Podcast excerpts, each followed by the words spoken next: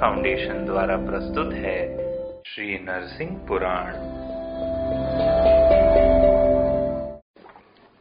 ओम नमो भगवते श्री नरसिंहाय नमः। सड़सठवा अध्याय।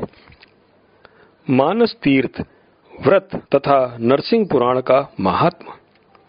सूत जी कहते हैं द्विज श्रेष्ठ इस प्रकार अब तक मैंने भूतल के प्रसिद्ध तीर्थों का वर्णन किया, किंतु इन तीर्थों की अपेक्षा मानस तीर्थ विशेष फल देने वाले हैं। वास्तव में राग, द्वेष आदि से रहित मन की स्वच्छता ही उत्तम तीर्थ है। सत्य, दया इंद्री निग्रह, गुरु सेवा माता पिता की सेवा, स्वधर्म पालन और अग्नि की उपासना, ये परम उत्तम तीर्थ है। यह तो पावन तीर्थों का वर्णन हुआ। अब व्रतों का वर्णन सुनिए।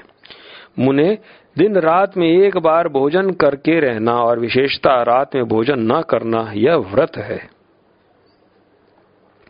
पूर्णिमा और अमावस्या को एक ही बार भोजन करके रहना चाहिए। इन तिथियों में एक बार भोजन करके रहने वाला मनुष्य पावन गति को प्राप्त करता है। जो चतुर्थी, चतुर्दशी, सप्तमी, अष्टमी और त्रयोदशी को रात में उपवास करता है, उसे मनोवांछित वस्तु की प्राप्ति होती है। मुनि श्रेष्ठ एकादशी को दिन रात उपवास करने का विधान है। उस दिन भगवान विष्णु का पूजन करके मनुष्य सब पापों से मुक्त हो जाता है। यदि हस्त नक्षत्र से युक्त रविवार हो तो उस दिन रात्रि में उपवास करके सौरनक्त व्रत का पालन करना चाहिए। उस दिन स्नान के पश्चात सूर्य मंडल में भगवान विष्णु का ध्यान करके मनुष्य रोग मुक्त हो जाता है। जब सूर्य अपनी दुगनी छाया में स्थित हो, उस दिन सौर नक्त व्रत का समय है। उस समय से लेकर रात तक भोजन न करें। जो पुरुष बृहस्पतिवार को त्रयोदशी तिथि होने पर अपरांग काल में जल में स्नान करके तिल और तांडुल द्वारा तंडुलों द्वारा देवता, ऋषि एवं पितरों का तर्पण करता है। वह भगवान नरसिंह का पूजन करके उपवास करता है। वह सब पापों से मुक्त हो विष्णु लोक में प्रतिष्ठित होता है। महामुने, जब अगस्त तारे का उदय हो, उस समय से लगातार सात रात्रि तक अगस्त मुनि की पूजा करके उन्हें अर्ध देना चाहिए।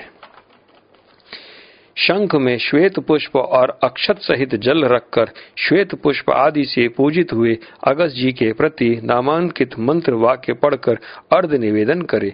अग्नि और वायु देवता से प्रकट हुए अगस्त जी, काश पुष्प के समान उज्जवल वर्ण वाले कुंभज मुने, मित्र और वरुण के पुत्र भगवान कुंभनियों ने आपको नमस्कार है।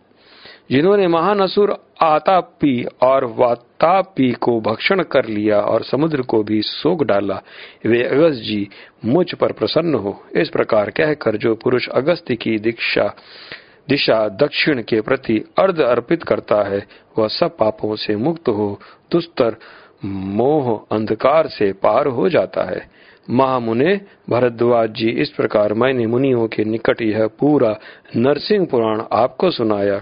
इसमें मैंने सर्ग, प्रतिसर्ग, वंश, मनवांतर और वंशानुचरित सभी का वर्णन किया। मुने, इस पुराण को सर्वप्रथम ब्रह्मा जी ने मरीचि आदि मुनियों के प्रति कहा था।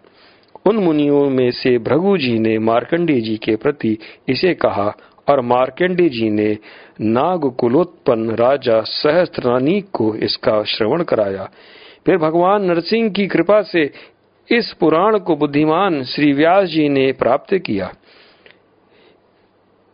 उनकी अनुकंपा से मैंने इस सर्व पापनाशक पवित्र पुराण का ज्ञान प्राप्त किया और इस समय मैंने यह नरसिंह पुराण इन मुनियों के निकट आपसे कहा। अब आपका कल्याण हो। मैं जा रहा हूँ। जो मनुष्य पवित्र होकर इस उत्तम पुराण का श्रवण करता है, वह माघ मास में प्रयाग तीर्थ में स्नान करने का फल प्राप्त करता है। जो मनुष्य इस नरसिंह पुराण को भगवान के भक्तों के प्रति नित्य सुनाता है, वह संपूर्ण तीर्थों के सेवन का फल प्राप्त करके विष्णु लोक में प्रतिष्ठित होता है। इस प्रकार स्त्रातकों को साथ, इस पुराण को सुन महामती भरद्वाज जी ने सूत जी का पूजन सत्कार किया और स्वयं वहीं रह गए। अन्य सब मुनि अपने अपने स्थान को चले गए। यह नरसिंह पुराण समस्त पापों को हर लेने वाला और पुण्यमय है। जो इसको पढ़ते और सुनते हैं, उन मनुष्य पर भगवान नरसिंह की प्रसन्न होते हैं। देव देवेश्वर नरसिंह के प्रसन्न होने पर संपूर्ण पापों का नाश हो जाता है और जिनके पाप बंधन सर्वथा नष्ट हो गए हैं, वे मानव मोक्ष को प्राप्त होते हैं। ओम नमो भगवते श्री नरसिंहाय नमः। श्री नरसिंह पुराण, गुरु श्री हितेंद्र के मुखार बिंदु से बोला गया। यह हम सबने सुना। अधिक जानकारी www.lordshrikalki.com पर प्राप्त करें